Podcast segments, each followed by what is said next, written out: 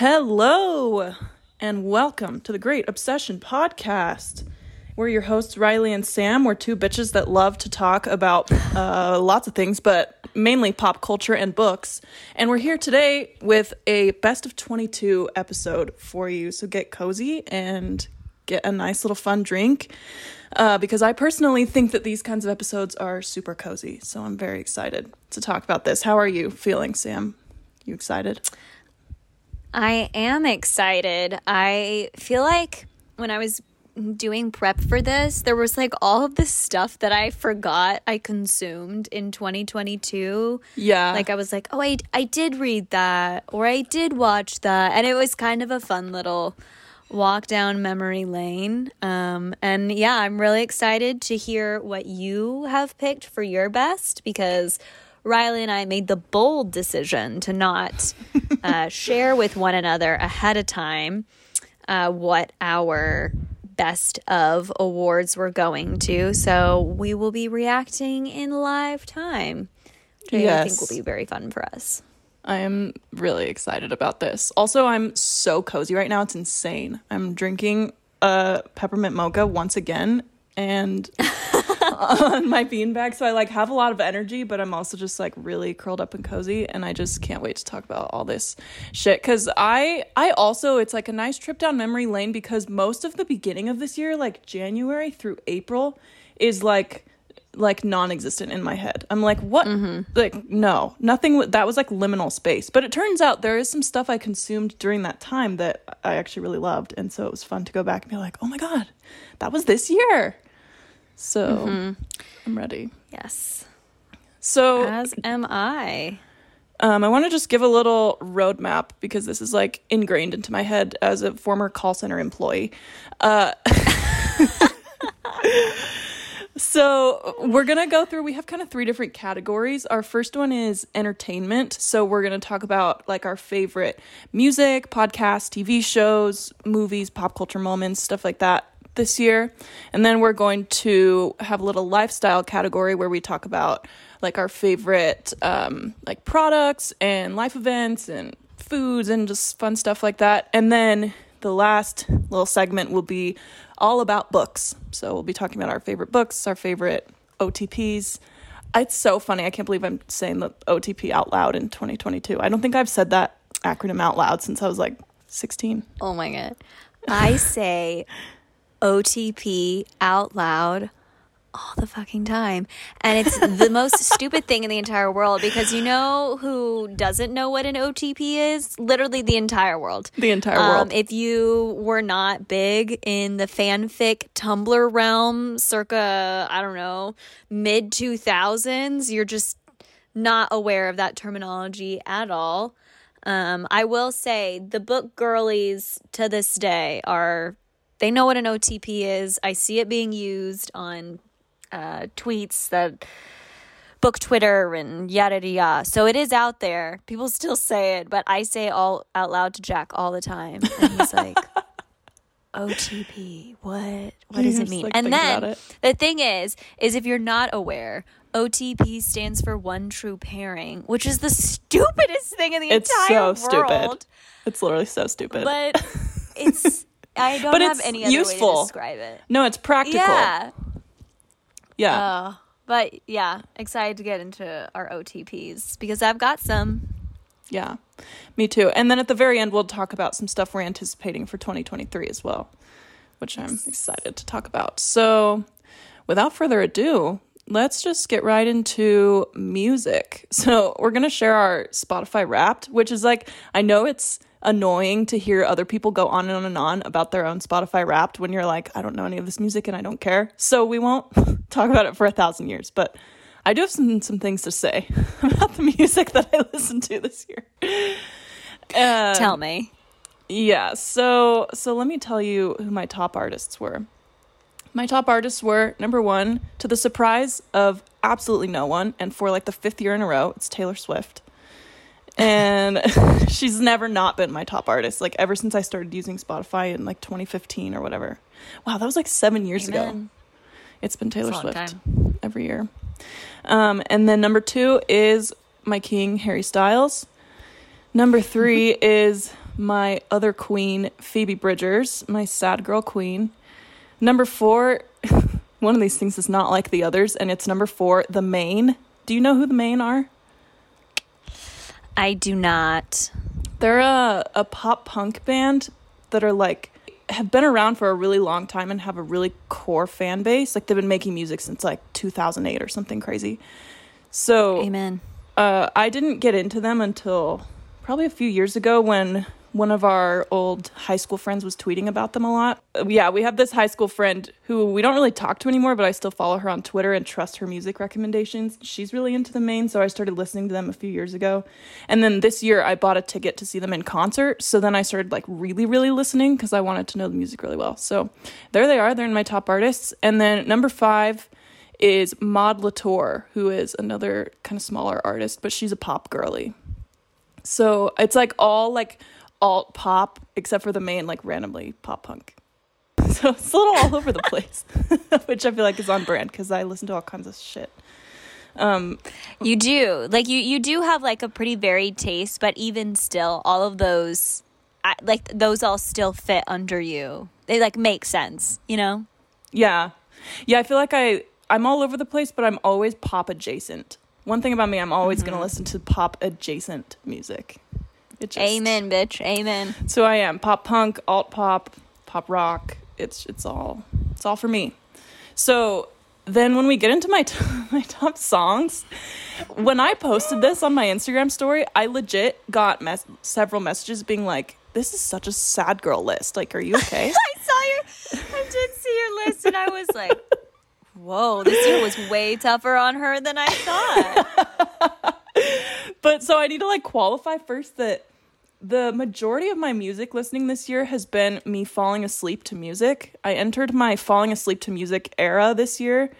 Uh, I did it in high school, but then like once I moved to college and got roommates and stuff, I stopped falling asleep to music. But then this year, one night, I was like, "Hey, Jacob, is it cool if I like put music on to fall asleep?" He's like, "Yeah, sure." So I don't know what that voice was that I just gave Jacob. I'm obsessed with your Jacob voice because it always sounds like, "Yeah, okay." so funny. He Sorry, doesn't Jacob. sound like that at all. No, has a normal voice. No. but he's never going to be on this podcast probably anyway. So um he you're only going to hear him through this voice, which is yeah, sure, that's fine. So he was really chill with me like putting music on, which is nice. Uh so I I have this sleep playlist and I listen to it every night. And and these are the songs these are like the five songs that I would put on first every night. Like because every night I, I kind of mm. pick which song I'm gonna do first. And it's always one that I really love. So number one my favorite favorite song this is really fitting. This is like one of my favorite songs of all time is nothing new Taylor's version from the vault featuring Phoebe Bridgers I just fucking love this song. It's so sad. It's like the saddest song ever, but it's really relatable. Sad. Like the I I wake up in the middle of the night and I can feel time moving. That's just so relatable at, to me at this time in my life. I feel like time is just flying by me. So I put this song on at night, especially when I'm like kind of sad at night and it just like really is so And it's your number one. cathartic. I'm just saying, you're not doing a very good job of convincing people that you're not a sad girl. oh, I'm a, here's the thing though. I am a sad girl at night. Like nighttime is when I'm like, oh shit, like I have to work tomorrow. Like, what am I doing working this eight to five job? Like, blah. like I just get kind of existential at night, and so it's really fitting that the music I fall asleep to is like sad as fuck.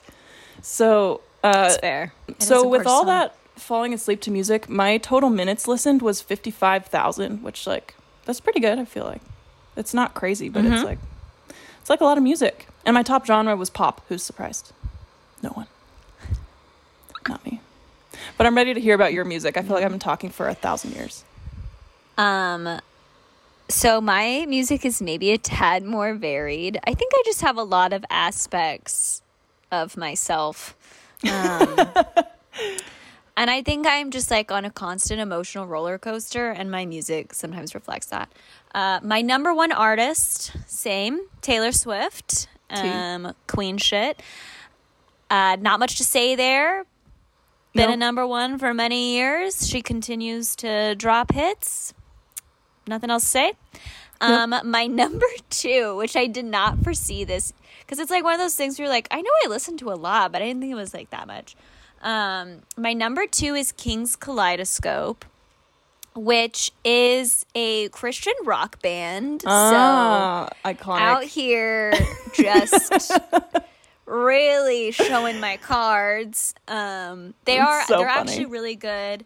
And full disclosure, they it's really interesting. Not that any of you out there are interested in this, but if you're at all interested in the course of evangelical Christianity within America, um, Kings Kaleidoscope was a worship band for the church Mars Hill, which ended up it, it's like very famous for how badly it crashed and burned and like the spiritual abuse that took place there. oh shit. And so they have a lot of songs kind of in response to that and in response in general to um, just like the hypocritical nature of the Christian church, the specifically white evangelicals, and how much harm the big C American church does on its uh, followers. And it, it- they just have a lot of really political, um, like religious statements in their music, and I'm a huge fan.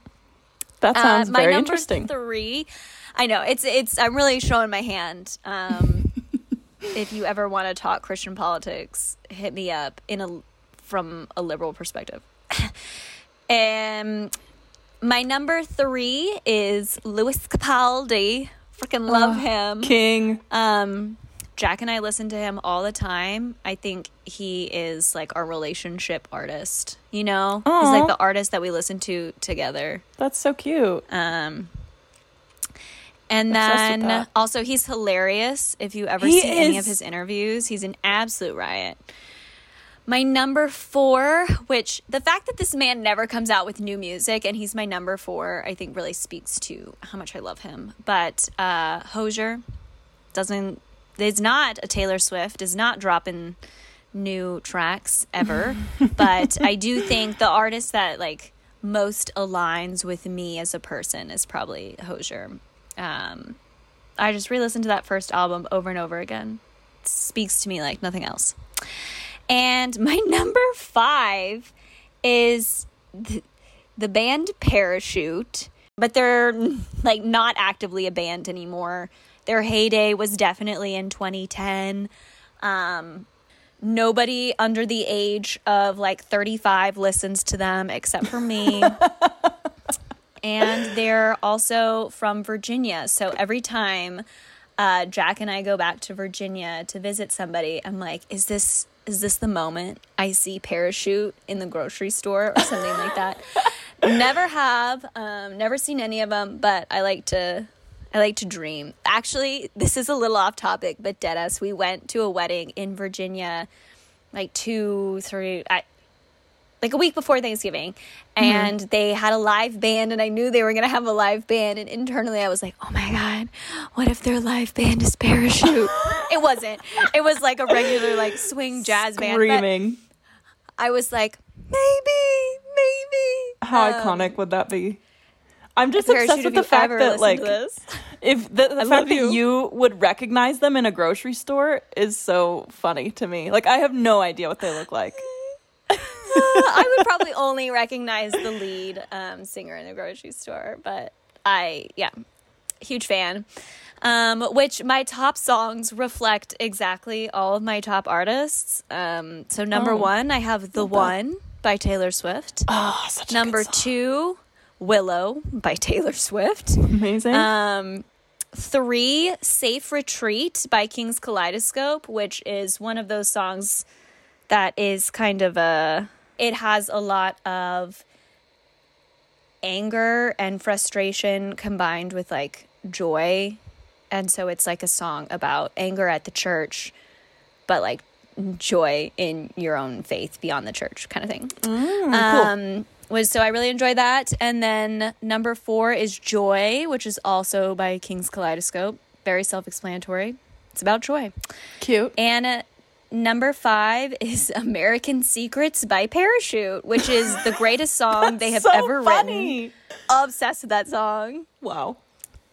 I'm obsessed with that My, for you. my taste my taste is iconic to say the least. um, and I do have to say my top genres, which I just think this kills me. Number one was pop, but number two was contemporary country. Number three was contemporary Christian music. Wow. Number four was stomp and holler, and number five was neoclassical. And I think that really encapsulates me as a person. Well, now that we've talked about music for like way ways, I was like, oh, we'll go through our Spotify wrap really quick because like no one wants to hear about that. Like twenty minutes. Nah, later. I knew that was gonna be. I knew. It's fun to talk like, about. this girl can, can, talk say? about n- music like nobody's business. Oh, I fucking love talking about music. Um, you know what else I love talking about? Are podcasts because I listen to so many podcasts. Hmm, I wonder why we started a podcast. Maybe because I love podcasts. Incredible. So I want to know what your top five podcasts are. Um, so my number one podcast is the NPR Up First podcast, which I that like listen news? to every morning.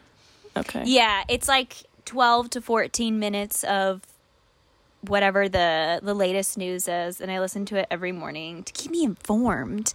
Love it. Um, number two is the podcast Novelbound, which I started re- listening to a little bit in 2021, but really took off in 2022. And they are a book podcast that I especially like because they do a lot of author interviews. Um, and I think that's I think it's really fun to read a book and then hear an author talk about their process in writing it. It's, it's really interesting. Yeah, um, cool. Number three is a court of tattoos and rose. oh my god, love. are a riot. The funniest girls on earth. If you are a Sarah J. Maas fan, um, I highly, highly recommend giving their podcast a listen. It's a good ass time. I love them. I feel like they're my besties. Um, number four is the Daily by the New York Times, which is like a hour long podcast that they put out for. It's just like in depth on one single news article, usually political. Okay. And I guess I listen to it a decent amount. I do love listening to the news. Um, I don't know what to tell you. I just couldn't be me, but I love that for you. You're an informed Number woman. five, I am an informed woman, um, and I really value being informed. And I think that we should all try to be informed, at least a little bit. You don't have to listen to the daily every day, but you could at least listen to Up First. That's all I'm saying. 15 minutes. My number five is Flights of Fantasy. Oh, so which good. is also a book podcast. Shocker. A really fun listen, but I love their perspectives and they always pull out things that I didn't notice my first reading. But those are my top five. So, so these five podcasts, they really did it for me because like I listen to so so many podcasts. Like most of the podcasts you listen to, I feel like besides the news ones, I have also listened to quite a bit. Um, but we only have one of our top five in common. So, um, kind of mysterious because uh, Oh, it's number four. coming. So my number one podcast was What We Said, which is it's the podcast that I went and saw live in Dallas that I was telling you about. Um, it's two girls who are like besties since high school. I love them. They're hilarious. I saw them live and they were incredible. I'm obsessed with them. JC and Chelsea. I don't know if you, you'll never listen to this, but um, I love you. They're my queens. And then my number two podcast, I'm so sad because this podcast is ending, uh, which is so rude.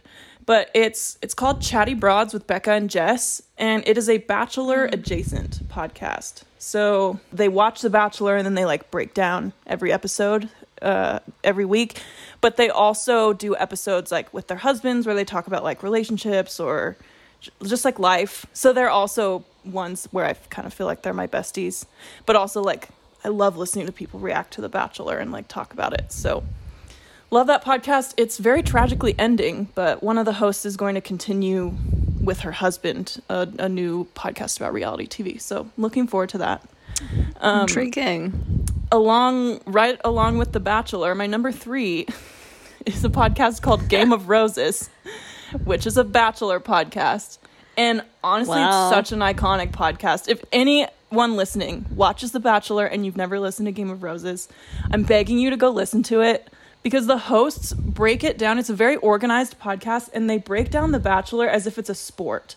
So they have like categories like play of the game, error of the game, personal trauma card of the game. Like they and every episode is quote unquote a game. It's just so interesting hearing how they analyze it as a sport and also their the hosts are really funny. So 10 out of 10 would recommend that podcast. Um number 4 is the only podcast we had in common which is A Court of Tattoos and Rosé. Our queens It's a good ass time. I love them so much. And then number five, this podcast is called The Evolution of Uh. a Snake. And um, it's the best podcast ever. They they'll do episodes where they break down every year of Taylor Swift's career from like 2006. I think they've gotten up through 2016. And they just break down the whole year, like everything that she was doing uh, and like analyze and talk about it. And they analyze really critically, which I like. They're not like everything she does is amazing, because like I'm old enough now where I don't like worship her and think everything she does is amazing. So I like hearing people talk like analytically about Realistically. Yeah. yeah, like realistically about stuff that happened in her career. So I just that podcast is so good. Um, I feel like we've talked for a million years about podcasts and music, but I want to So just true. really quickly like shout out my favorite TV shows. We don't need to talk for a million years about them, but I want to mention I love reality TV. I watched a lot of it this year. Um, and so two of my like top 3 that I wrote down are reality TV shows. The only non-reality TV show that I want to shout out this year is The Summer I Turned Pretty. Did you watch that? Yeah, you did, right?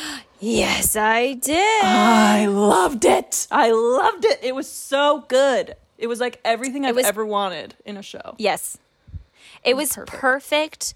like summertime beach teen romance vibes. Cuz you know how sometimes it's like, "Oh, I just want I just want like a beach romance." Yeah. And I feel like I haven't had a beach romance that met my expectations since the last song, um, starring Miley Cyrus and Liam Hemsworth. Um, until this year when I watched The Summer I Turned Pretty. Incredible. Iconic. so good. The summer vibes were so perfect and it came out I think in June, which is like the beginning of summer, so it was just like the mm-hmm. perfect way to get into my summer vibes. I am obsessed. Love it so much. Also, Conrad. when he wears those glasses, I was like, oh my gosh. Also Jeremiah Wow. though is also so cute. Jeremiah's too pretty for me.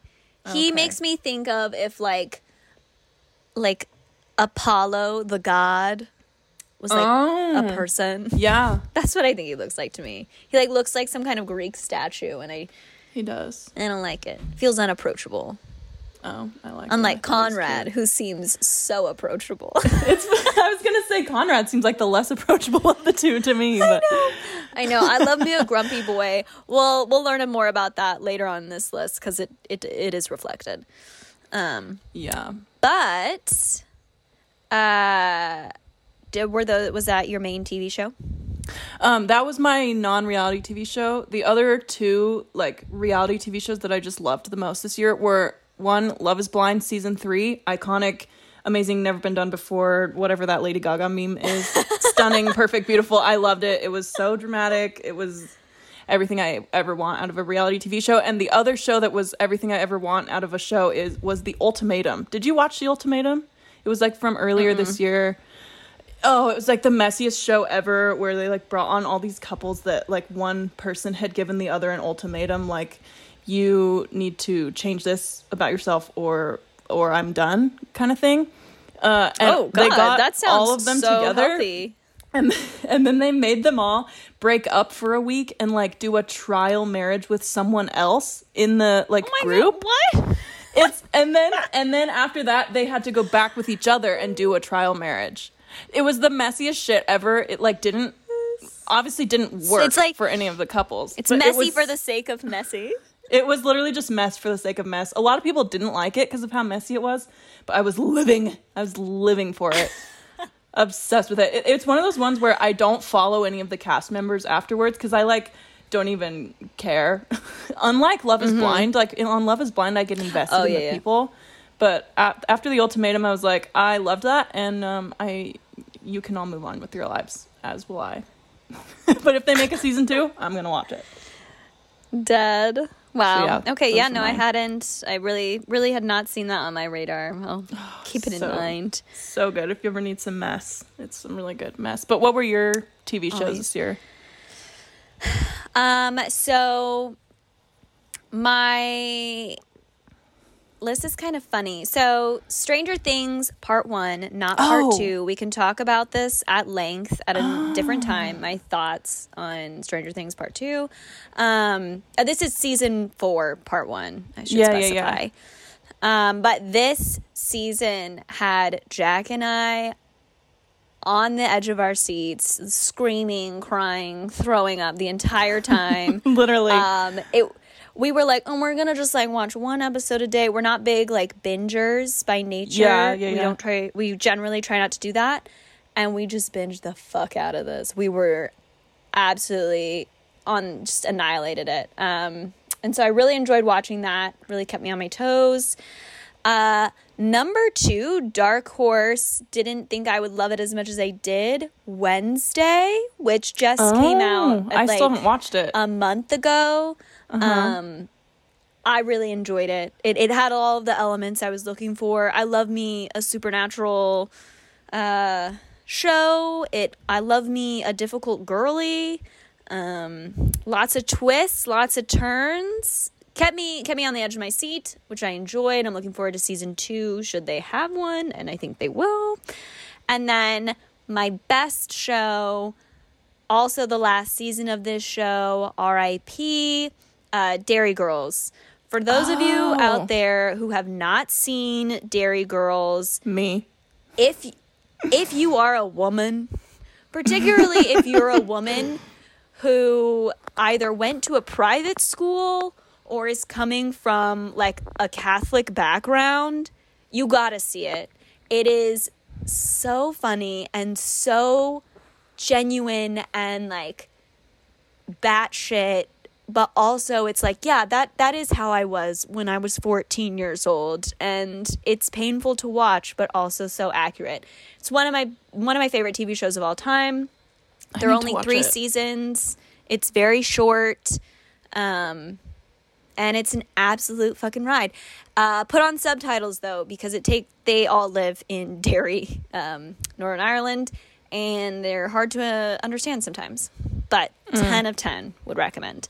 Also if you're at all into history that's a great one to read if you want to learn more about the irish troubles and bloody sunday and the various conflicts between england and ireland and northern ireland which hmm, i Oh, wrote a 30 page paper on back in oh my college which might might influence my interest in this show but Wow. would recommend. I need to watch it. Sounds very i good. think you'd really enjoy it it's hilarious yeah, I'm sure I would. I just like forget that it exists. I also I just like forgot about Stranger Things. How did I literally forget about that? That should have been on my list. It's because I was also it like screaming, crying, throwing up the whole time. it was early um in the year Yeah. you know it's like all that, be earlier in the year stuff is so easy to forget It's true.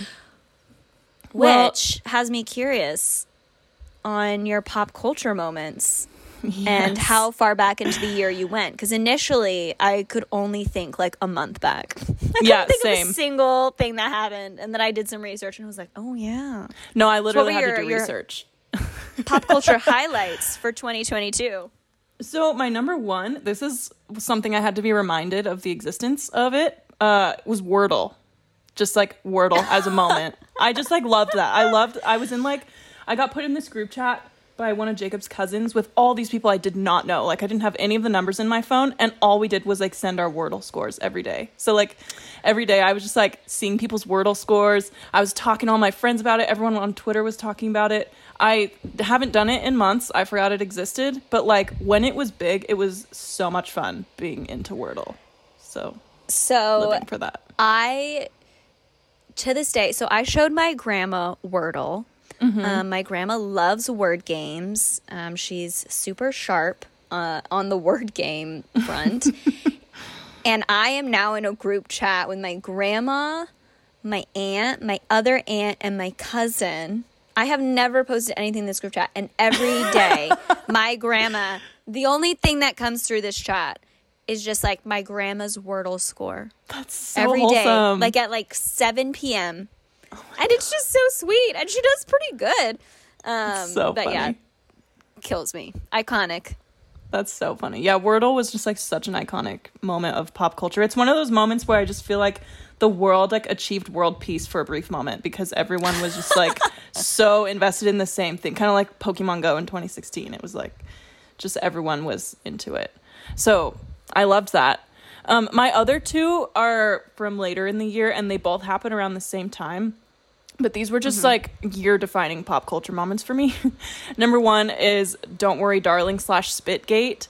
I just that whole Spitgate. moment was just like so funny. My my Twitter timeline was the funniest thing of my life. I just was like endlessly entertained all week. And at the same time, it was like during that same week, Queen Elizabeth died and Trisha Paytas had her baby.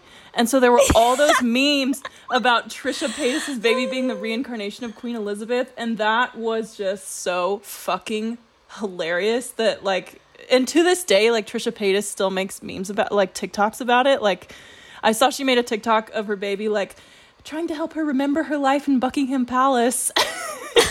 so funny. So those two, like, they happen around the same time, but they were they just made mm-hmm. the year for me. So yeah, those were my top three. Pop Yeah. Um, What we about have yours? some similar ones. We have some very similar.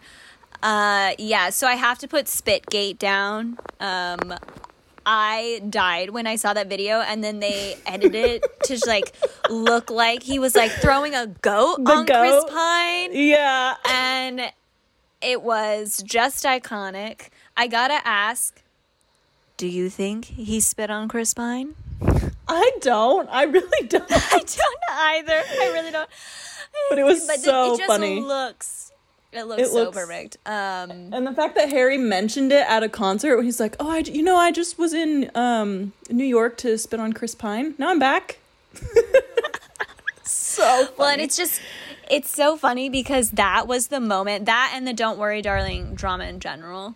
I had like Jack's friends, like people just reaching out to me, and they were like, "You like Harry Styles? Do you think he spit on him? Like, explain to me what's going on." Like people were like, like I just realized that some people only know me in the context of Harry a Harry Styles, Styles which fan. was quite funny. so um, funny. but yeah, that was a real. I watched that video so many times. I'm obsessed with it. So Uh, my next one, similar, kind of adjacent to yours, was Liz Truss, who was the British Prime Minister for the Oh. world's shortest amount of time, and um, the amount of jokes that came out. So, first of all, uh, there was a newspaper in the UK that set up a live feed of a head of cabbage, and every day they were like, like cabbage is like cabbage outlasts British Prime Minister Liz Truss, and so the cabbage literally outlasted her like reign or not reign, but like her time as prime minister, which killed me. I thought that was So so funny. fucking funny. And then the literal BBC, like an actual news network, made a montage of Liz Truss, just various pictures of her during her time as prime minister. And put it to the music of Blank Space, by Space. Taylor Swift and played it on national television. And I was like, what is going on? That was a that was a true highlight for oh, me. so Um, iconic. obsessed with that. What But my number one pop culture moment that will that continues to have me in a chokehold to this day, cannot escape it, um, is Negroni Sbagliato with prosecco. in it. Oh, stunning! I obsessed with that video. And now to this day, Jack and I always go, "Oh, stunning" to each other. it's such a riot. Um, whenever I see, I like got prosecco at a wedding, and I was like, "Oh my god, I'm drinking prosecco." I don't, I don't fucking like prosecco, but I just, I was just titillated. for the um, Wait, I was gonna I'm ask. obsessed have you with that. have you ever had a Negroni Sbagliato with prosecco in it? no, no, never even heard of it. I mean, I know what a Negroni is, and I know what I know. Sbagliato is like a type of Negroni alcohol thing, and then prosecco. Obviously, I've had that, but no, I I was like, Never what's had she the saying? combo. A Negroni Sbagliato with prosecco. Oh, stunning. Oh, stunning! Anyways, I also loved that moment. It was. I'm I still see like just memes of it. Like the sound gets used on TikTok all the time, and it's it's funny every time. I love it so much. every time, never fails.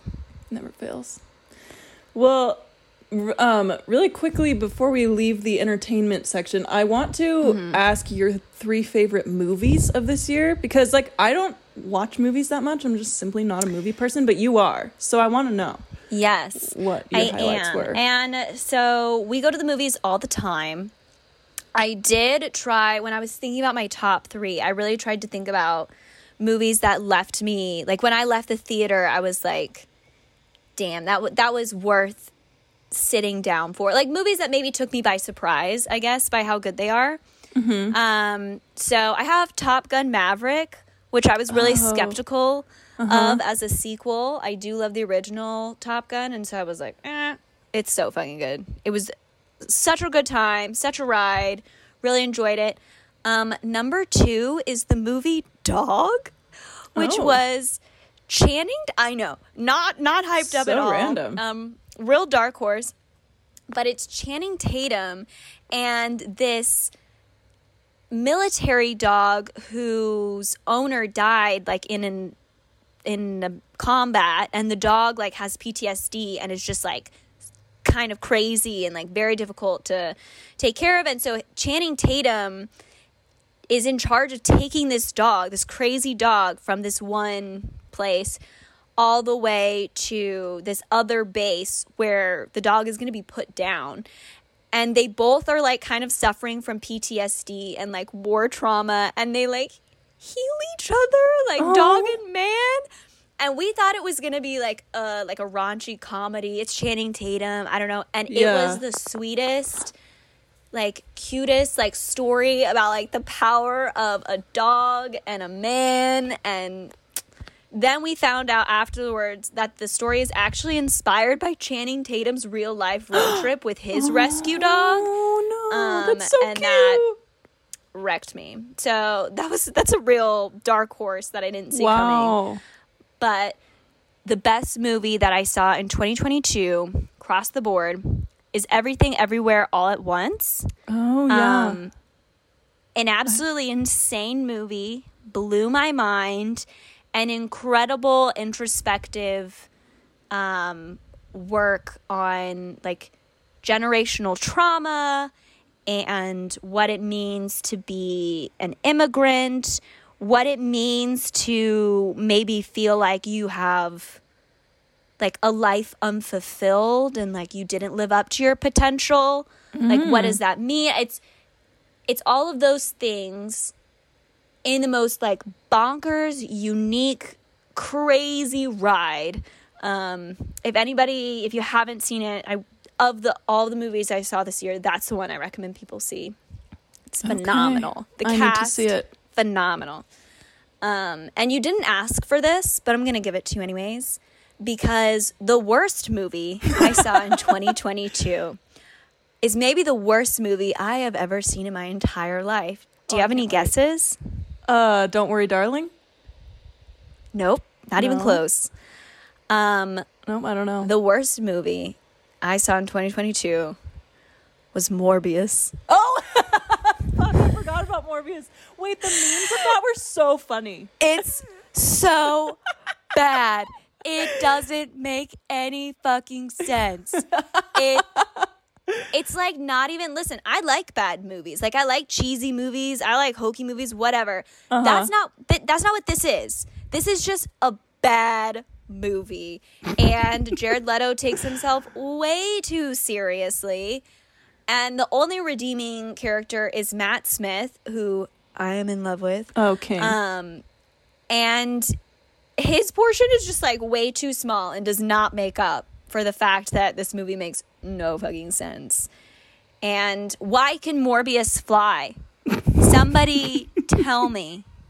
Is there a superhero bro out there who can tell me how getting infected by bats gives you the ability to levitate?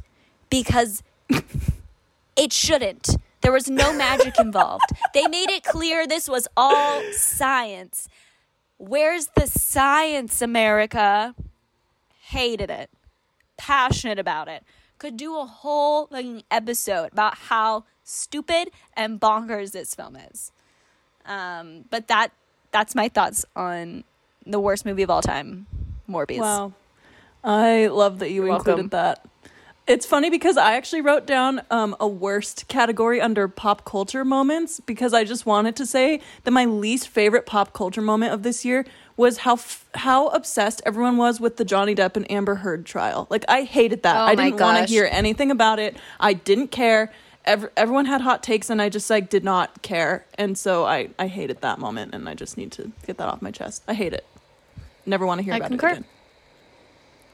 All right. Well, now that we've discussed um, our entertainment preferences of the year for an hour, should we move on to some some like just kind of lifestyle stuff really Yeah. quick before we get into books? So, this is where we'll get I guess a little more personal because we'll be talking about like our actual lives and what we like. But um what I want to know like just 2022 for you like what your f top like life events were this year that you're like happy about that defined 2022 for you. Um, I think the life event that defined 2022 for me was um, I had sex.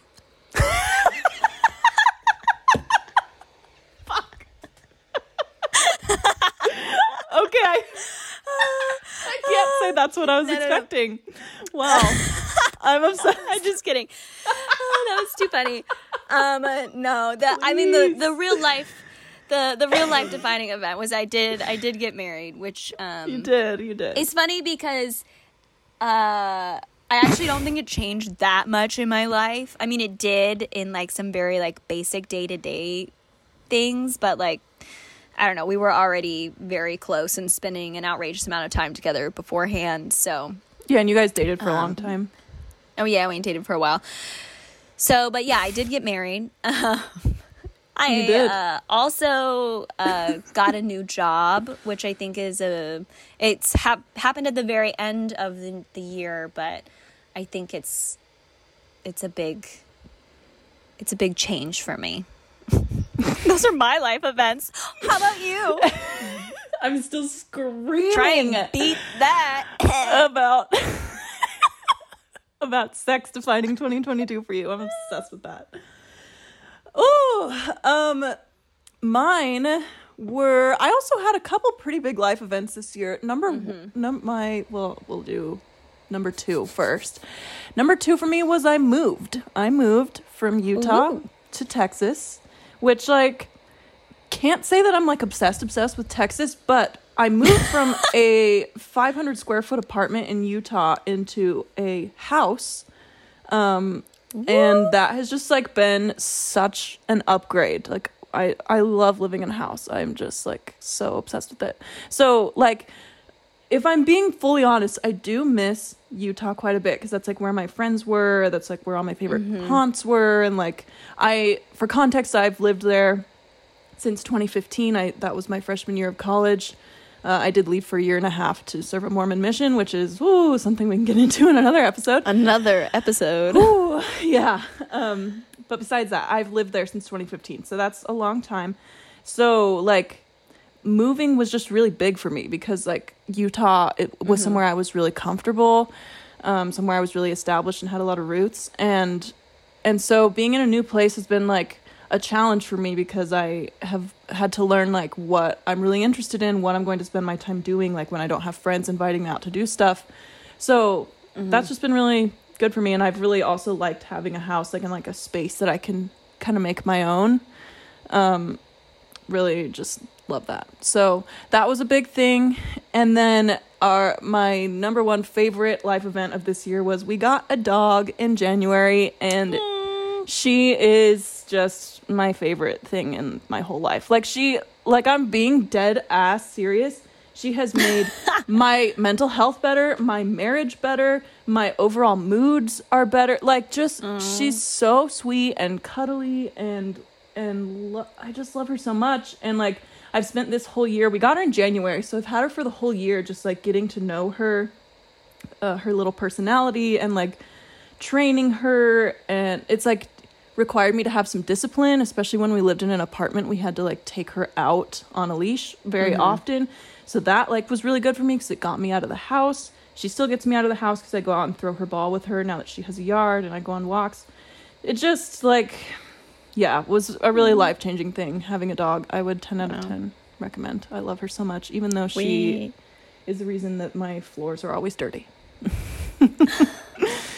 We love we we stand Becca, Yes. which is the name of the dog and not a friend. Yes. Yes. She she came with the name Rebecca. We got her from a shelter, which is a weird name, but she already knew it and we didn't want to teach her a new one, so we just shortened it to Becca. So yeah, our dog has a, a weirdly human name, but um we love her. We love She's it. my queen. Yeah. And no one else has a dog named Becca, so like I love that for me. So true. Like, different, not like other girls. not naming my dog like Luna or whatever everyone else names their dog. Luna? I feel like I know like dog six Luna? people that name their dog Luna. I feel like everybody names their dog Bear. Oh, I don't know anyone who names their dog Bear. Maybe maybe they're just doing that in the Pacific Northwest. that that love the actually bears makes up some sense. Yeah, they really do. And in Utah, everyone thinks that they're Luna Lovegood, so they all name their dog Luna. Ah. Yeah. Yeah. So that's been my life this year. Um, along with that, let's talk about um, the food and drink that has defined our life. I just like really want to know like what because I feel like every year of my life I have different foods that I like hyper fixate on or like something that's always a go to and um, I never like write them down so I can never remember. So like I like want to immortalize like what food and drink defined 2022 for us. I want I want to know.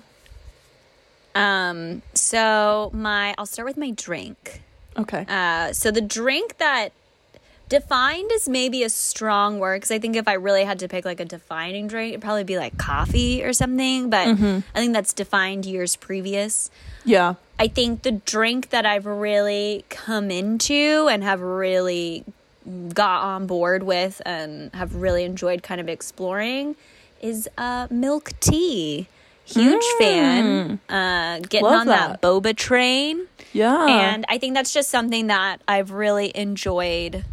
I guess because it's like, oh, if I don't want something carbonated and I don't want coffee, like my my options for like a cool, creamy beverage, I feel like are very limited. And milk tea is the answer. yeah. Huge fan. Totally. So, really excited about that. Um, the food, however, that has truly defined this year, sustained me in a way that no other food has, is um, chicken. Just chicken. So, and Please elaborate. and let me tell you why. Um, so this genuinely uh, this year has been kind of the year where Jack and I got into cooking a lot. Um, it's also been a year where money's a little bit tight. And so we exclusively buy the like six pound bag of chicken thighs from Costco Oh Um, yeah. and that's the only protein that we consume in this house. And so we have learned to cook chicken in a thousand different ways and in a thousand different dishes. It's so versatile. I just feel I feel like prior to this year I could do one thing, and that was make like a bland, cooked all the way through chicken breast to put on like a mm-hmm. salad or something. Mm-hmm. And now I feel like I can make really good, real, like flavored and seasoned chicken for a variety of dishes in a variety of ways and textures and consistencies. And I just feel really empowered to cook Aw. thanks to my chicken experience. So, chicken really defined 2022 for me. An unexpected fave. Yeah, that is an unexpected fave, but um, I love that. Chicken is cool because it it really takes on the flavors of like what you cook it in. So there are a lot of different For ways to to cook it. Um, I don't really cook, but when I do cook, it's with chicken. I feel like it's Amen. uh, it's very versatile. So wow, I love that for you. Well, for me, I'll start with my drink as well. For me, this has been the year of the dirty chai. I oh I that has what been what I have been like drinking a lot. For context, I didn't start drinking coffee until um like the fall of 2020 because that was kind of when my journey of leaving Mormonism began. And I mean, we can get into that in another episode, but I I kind of did a lot of exploring trying to figure out what I actually liked um, for coffee and I feel like in 2021 I just was like drinking literally everything at every coffee shop. I was just trying everything.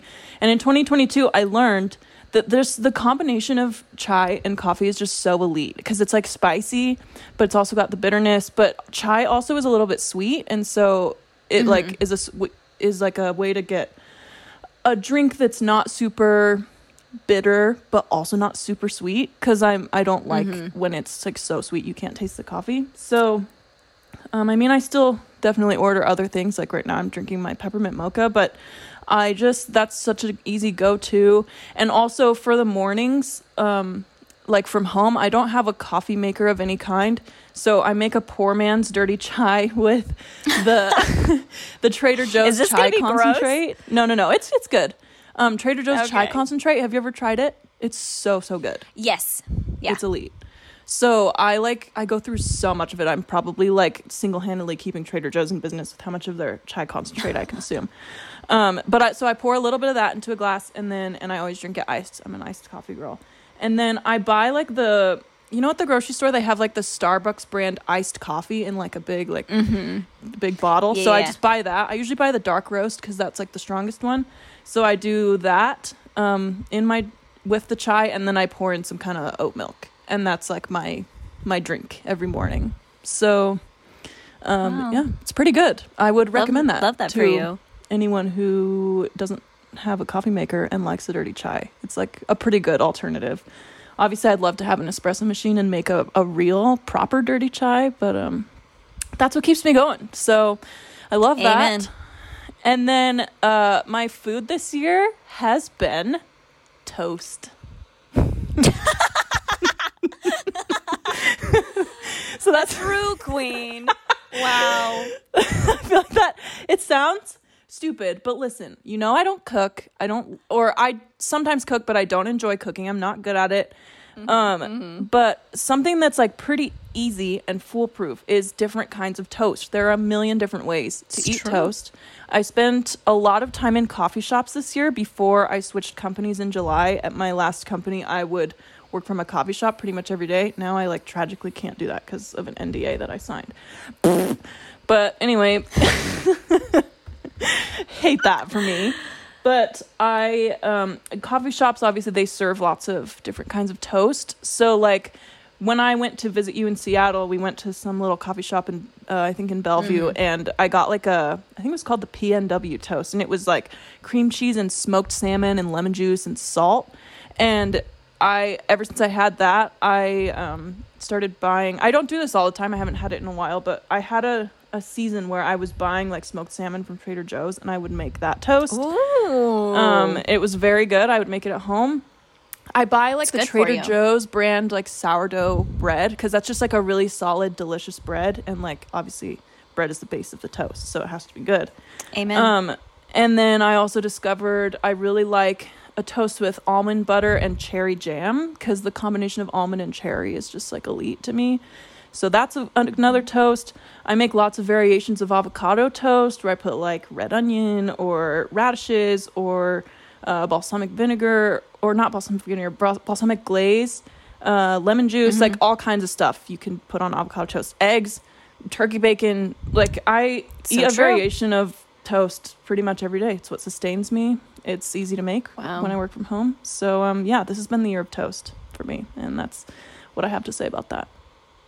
Wow. The year the year of toast and chicken. We are two of the two of the whitest women to walk this earth. Real. That's like the whitest shit I've ever heard. Maybe one day we'll be together and we can make chicken toast. That sounds like no. I I bet I bet we could take toast and like toast it up really good, turn it into breadcrumbs, bread the chicken, fry it. Uh, Chicken true, tenders. True. True. I was gonna say we could do some kind of like almost like a chicken and waffles situation, but like, why would I do chicken and toast when we could just do chicken and waffles? So true. I love chicken and waffles. It's an elite So combo true. for me. Well, should right. we talk about books? We got to get to the main event. yeah, yeah. I want to talk Been about. waiting books. for this. I've been waiting too. What uh what's your best book of 2022? Surprising no one. My best book of 2022 was A Court of Mist and Fury. That book has changed me. For context, I have not been reading the last like five years of my life. Um, I read a lot in high school, as you know. Sam and I both read a lot in high school. And um, then, like, once we were in college, I feel like we just kind of both stopped reading. And so this year, we have both gotten really back into it. Uh, And I, I feel like you definitely read a little more than me because you read a lot faster. But I really dove headfirst into the SJM fantasy world because that's like what everyone was recommending. And A Court of Mist and Fury just like made me feel that like joy of being fully invested in a story and a world and characters and a love story that I hadn't felt since high school. And so it just like made me feel so good and so happy. And I don't know, maybe I would have different thoughts reading it now now that I've like been mm-hmm. reading. But like A Court of Thorns and Roses was the first fiction book that I read this year. And and so I wasn't really thinking critically. I was just like I was just like absorbing literally everything. So yeah, that that one really did it for me. And then when I was trying to make my list, I was like, I feel like I've read so much this year, but all I can come up with is is SJM stuff because I read the whole Throne of Glass series, which is eight books, so it took me a while to get through.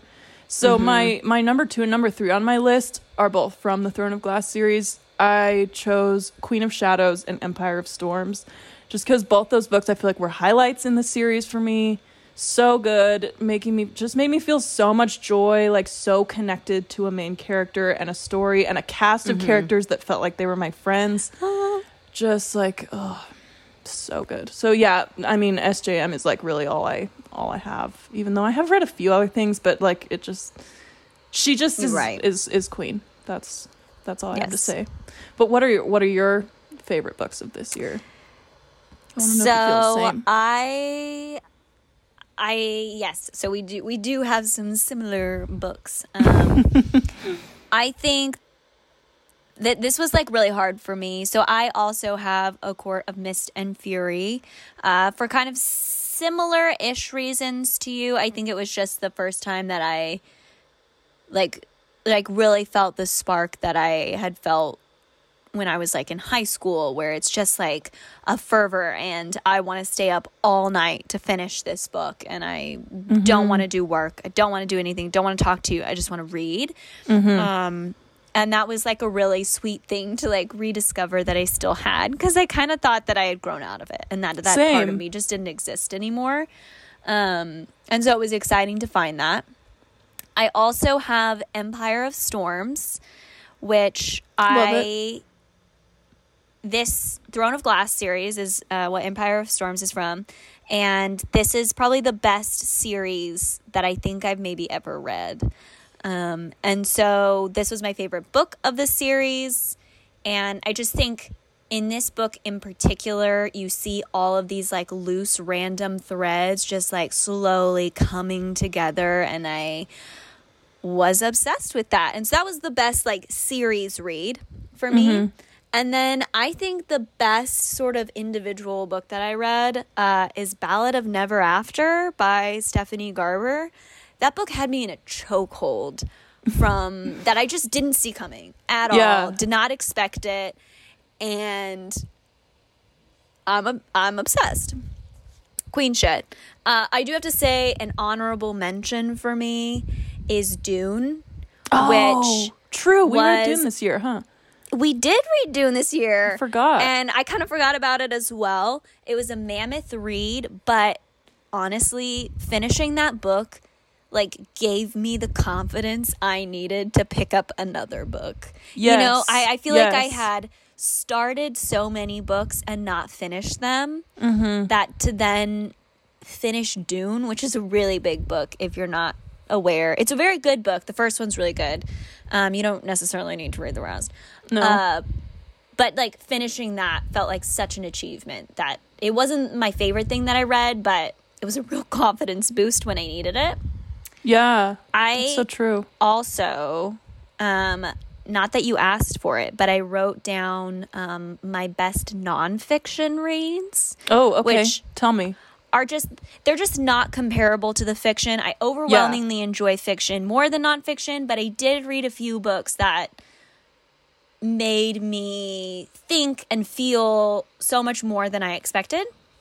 Um one of them is I Know Why the Caged Bird Sings by Ma- Maya Angelou, Oh, which yeah, yeah. was it's I listened to this one as an audiobook which she has received Grammy awards for her like reading of her work. So Mm-hmm. I would recommend if you pick this one up listen to her audiobook cuz she reads the whole thing. It's incredible. It just was like a really um it's a very lyrical poetic book the prose is really really wonderful and and it's just like a genuinely good story uh crying in h mart shook me to my core. Um this is by michelle zauner and it is a um memoir technically about her mother her journey with her mother like passing away of cancer. Um it is a real love letter to complicated mother daughter relationships and a real love letter to um like an immigrant heritage because when her her mother is Korean and her father is white and when her mother dies she feels like the part of her that's Korean has also died and so this book Oh. is kind of her journey to like reconnect with her Korean self That's Um, cool. It's just it's really beautiful. She Michelle Zauner is Japanese Breakfast if you've ever listened to them. Oh. 10 of 10 band. You can tell that she's a musician and her music lyrics sound very similar to her style of writing. And then my last one because i know i just have a mammoth list. I'm so sorry. Um, is searching for sunday by rachel held evans Oh, which is yes. a phenomenal read about a like Christian evangelical woman who like leaves the church and is like contemplating leaving her faith due to a variety of reasons and hypocrisies and abuses by the church. And Rachel Held Evans is a fascinating woman in general. Um, and I would recommend reading it if you're at all in any kind of religious existential crisis maybe wait because it's like it's a, it's a really heavy read Yeah. um, it was a very emotional read for me but i got a lot out of it i enjoyed it a lot so That's cool. those are my best Wow, I love that. I love that you had some nonfiction in there because, like, I did not read any nonfiction this year, so I have nothing. it's to hard to find a good one you know like i like pick up a lot and then the ones that stick really stick you know Yeah. Yeah, I need to like I just like never even know where to start. But something that um I mean, we're going to get into like anticipated reads of 2023, but something I really want to read in 2023 is Jennette McCurdy's memoir. I'm glad my mom died. Um I know that's I've heard such good things and she grew up Mormon, so I like anticipate that I will connect Exactly. So yeah, she is just really articulate. I've listened to her uh, do some interviews. I just love what she has to say. So I'm excited to read that. But like that's the only nonfiction thing really that I have on my TBR. Like I don't even know what else to look for. It's hard to know. So I'm impressed Yeah. that you found those. I love that for you. Thank you. Thank you. Well, what um are- your best book OTPs? I I want I am dying to know yours first. Oh, And just okay, to okay. just to preface for listeners, we did talk about this earlier, but if you're not aware, OTP is one true pairing, which this is basically us being like these are our favorite couples in literature that we read this year. Yes. And actually the by revealing these couples, I'm going to spoil the Court of Thorns and Roses series and the Throne of Glass Wait, series. So- such a good point. Okay, here's what I'll do. When I'm editing this episode, I will like figure out how long we talk about this and I will put in a little note like, "Hey, please skip ahead to this amount." To avoid spoilers. Because like this like for real for real, if, These are if you're going to read a Court of. Thorns and Ro- Roses, you don't want this spoiled for you, like I promise. You don't want it. Don't want it. Future editing RiLee here with the time updates as promised. We talk about our OTPs for approximately five minutes, so if you skip ahead exactly five minutes from where you are in the episode, go ahead and do that if you haven't read the series that we're discussing. All right, here we go. I'm about to spoil. I'm giving everyone one last minute to skip ahead. Please, if you've not read A Court of Thorns and Roses or Throne of Glass, please skip ahead. Okay, here we go. Feysand. I mean, that's like it's it's got to be it. Like, What I are you gonna do? What am I gonna do? Like, a Court of Mist and Fury changed my life. The story. There are some some critical things that I may have to say Mm-hmm. regarding what happens. Oh, what the my AirPod just like was so weird. Um, regarding what happens after Feyre and, and Rhys get together. Um, I think Mhm. ACOWAR, like maybe we run into some issues where their relationship isn't like as interesting anymore and and there's like that cringe line about them having sex while everyone's in the war camp is dying. but besides like besides that, I don't care. I love them. I love them and their love story is just so amazing and I want to read A Court of Mist and Fury over and over. It was just like so so good. So yeah, they Mhm. are OTP for me. And then my second one, maybe this will surprise you. I don't know. From this is from Throne of Glass. It's Mm-hmm. Elorcan, Elide and Lorcan. Oh, I'm so obsessed with such a them. sweet one. I'm so Wow, obsessed. cute. I love them so much. Um, yeah, I I thought about saying Rowan and Aelin, but like honestly, it's just like you know they're gonna get together from Heir of Fire. Yeah. But like Alina Lorcan was unexpected and really cute, and he's like this big guy who's like so like dark and a scary boy. and grumpy, and then he like becomes soft just for her, and she's like Just so smart and clever, and despite her physical weaknesses, she just. I'm just like obsessed with her as a character, so yeah, I love them together. And then quick honorable mention to Manon and Dorian because hot, and I love them. so hot. Yeah. So yeah, those Um, are my OTPs. What are yours? Uh, so I so I also have Feyre and Rhysand. Um, love them. I, I would agree. I mentally am sort of thinking Feyre and Rhysand of A Court of Mist and Fury. I think their whole like love story is so good, and I just kind of mentally delete a lot of ACOWAR, A Court of um, what does it stand for? Uh, and Ruin. Wings and Ruin. Yeah. Yeah, yeah, yeah. Um, I also have heard some rumors. Uh, oh, also they kind of are so blah in um, a court of frost and starlight. Oh, yeah. We're just gonna. I'm just talking about Feyre and Rhysand in a court of mist and furies. Okay. Yep. Yep. Yep. Um, Throne of Glass. I have Dorian and Manon. I love them. so I hot. love how grumpy she is, and it's Yes. like, "I'm gonna kill you," and he's like, "Hee hee, okay," and she's like, "Damn it, I'm into it." Um, Dorian is my king. I'm just obsessed with him. I want him to have the world, and he is so precious. I love him. Uh, but actually, my number one OTP, which if you have read, if you have not read all of the Caraval series and all of the Once Upon a Broken Heart series by Stephanie Garber, yes, you need to have read them both. RiLee, you haven't read them both. I haven't. So should I take my AirPods I out think- or something? No, I think you're fine. I, it's not that big of a spoiler. okay. I I want you to. I don't think it's a huge spoiler. It's a. It's maybe. Damn, is it a spoiler? they're the they're the main OTP. I guess I won't talk about it. Okay. know. Well, if it, people have read that series, If- they'll probably know who you're talking about, right? If you've read through A Ballad of Never After, you know who I'm talking about. I'm talking about the couple in the hollow and the time that they spent there.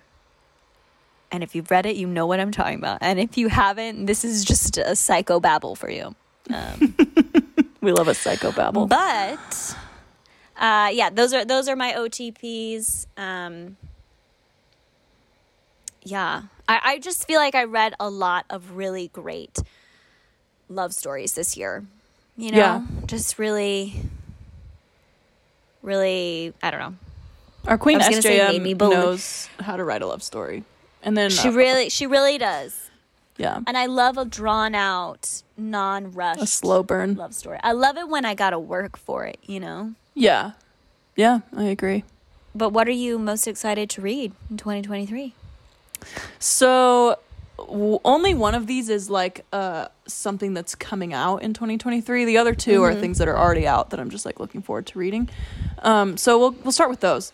Uh, for number three, I have Crescent City because I like we still haven't read it. I need to read A Court of Silver Flames first because I just feel like you need to have read, from what I've heard, you need to have read Throne of Glass and all of ACOTAR before you read Crescent City. Maybe that's not true, but that's what I've heard. So I am looking forward to reading Crescent City and talking about it, especially because everyone, every book podcast ever just like has so much content about Crescent City. Like I see a lot of two-parter episodes for those books. So I'm really excited to consume the content and just like get all up in the theories and stuff. So yeah, I'm excited about Crescent City.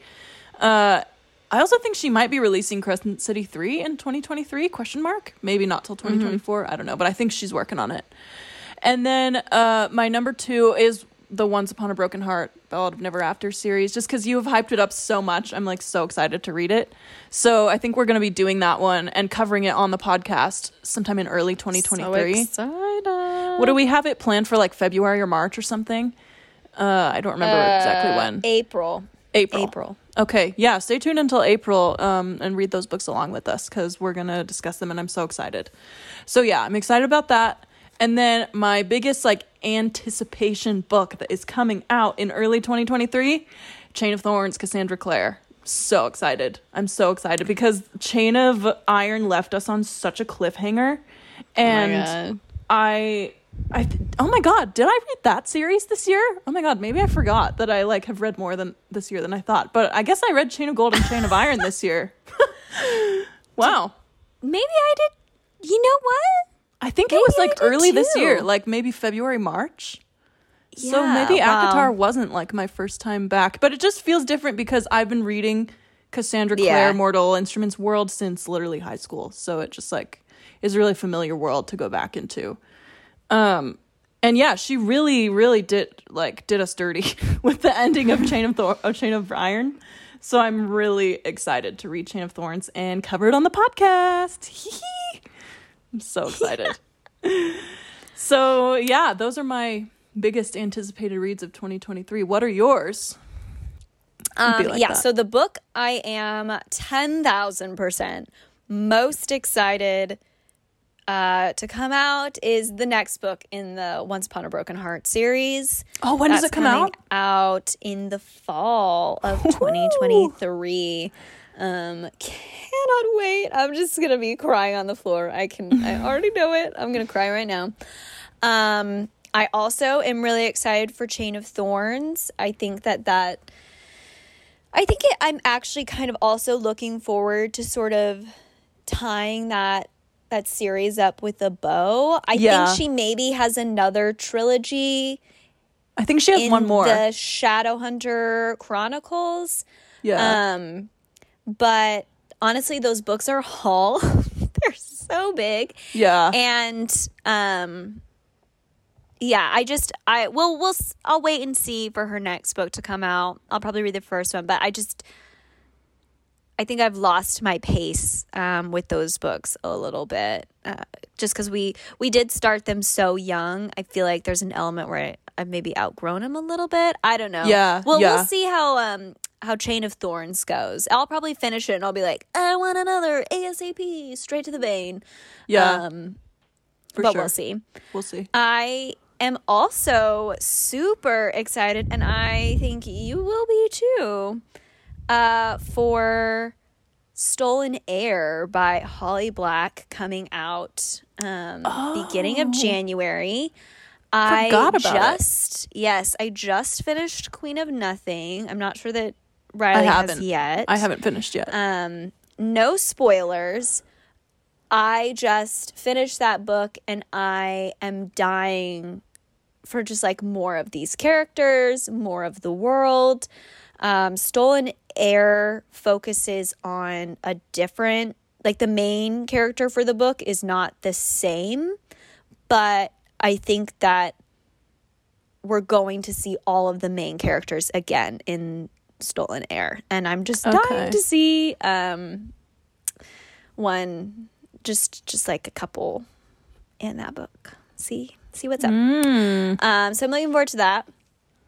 For books that are already out but I haven't read yet, um, I'm really looking forward to reading Legendborn. I don't know if Oh, you've heard of I've heard that. of it. Yeah. Yeah, so I bought it at the bookstore, at a used bookstore, because it was on sale. And the second book, it's by Tracy Deonn. Uh, the second book, Bloodmarked, came out this year and was very popular. People were all about it. So, um, pretty excited to read that. I'm pretty sure it has to do with like King Arthur stuff, which Oh, um, a Camelot moment. Yeah. And then the other read that I'm really looking forward to is The Poppy Wars by R.F. Kuang. I might be pronouncing that wrong and I apologize. Um, but she is one of the few authors who comes up a ton in Jack and I's. Like, if there's like a Venn diagram of what Jack reads and what Sam reads, she's one of the only authors who like really Oh, is like meeting in the middle there. So I think that's something that we're gonna read together, and I'm that's I'm really fun. looking forward to it. Yeah. Cute. Wow. Yep. Yep. Yep. Love that. Well, I think we have a lot to look forward to in 2023, book wise, and also like media wise. Like, are there? I wrote down a few like movies and shows. Yes. Looking forward to. Um. I so I actually wrote this down, and then I was like, maybe it doesn't come out in 2023. I'm really looking forward to Dune 2. Yes. Um. Yes. I don't know if that's dropping this. In It is. 2023 or okay 2023 really looking fall. forward to that yes. Um, I think that that the content that it's going to be covering in this film is like the best content in the Dune books. So I'm Yes. pretty hype about that. I agree. Um, I'm also super hyped for the Barbie film. Like, when's Oh, that yeah. gonna drop? Oh my God, I Can't wait. Yes. Cannot wait. So those are those are the two films that I knew off the top of my head. I'm pretty psyched about. Yeah, that's the the only movie I had written down was Dune Part 2. I'm just like so stoked. I've been looking forward to it for so long. And I they spent a really long time filming it, which like tells me that it's going to be really good. It's understandable Mm-hmm. Cuz a lot of shit happens in the second half of Dune. So, yeah, cannot wait. Cannot wait for everyone to be talking about it. I'm sure we'll talk about it on the podcast. I just I'm so excited. So, yeah, I'm really looking forward to that. And then uh, you know what else is, I believe, slated to come out in 2023, but there's not like a, a solid date yet, is the Percy Jackson show on Disney Plus. oh, yeah. I'm so excited to see that. I also am really excited about that. Um, that also like triggered my brain. I'm really excited for the new um doctor of the Doctor Who franchise to Yeah. Air. Um I'm really optimistic about it. Um really excited for that new sort of for you. series. Thank you. it's a special special time for us. Uh, Yeah. Doctor Who fans when you get a new doctor, you know. For sure. Yeah, no, I feel like I've never been I've never really watched Doctor Who, but I've been like on that kind of a fandom adjacent side of the internet forever, and so I always see people being so excited when there's a new doctor. So, yeah, I'm excited about that for you.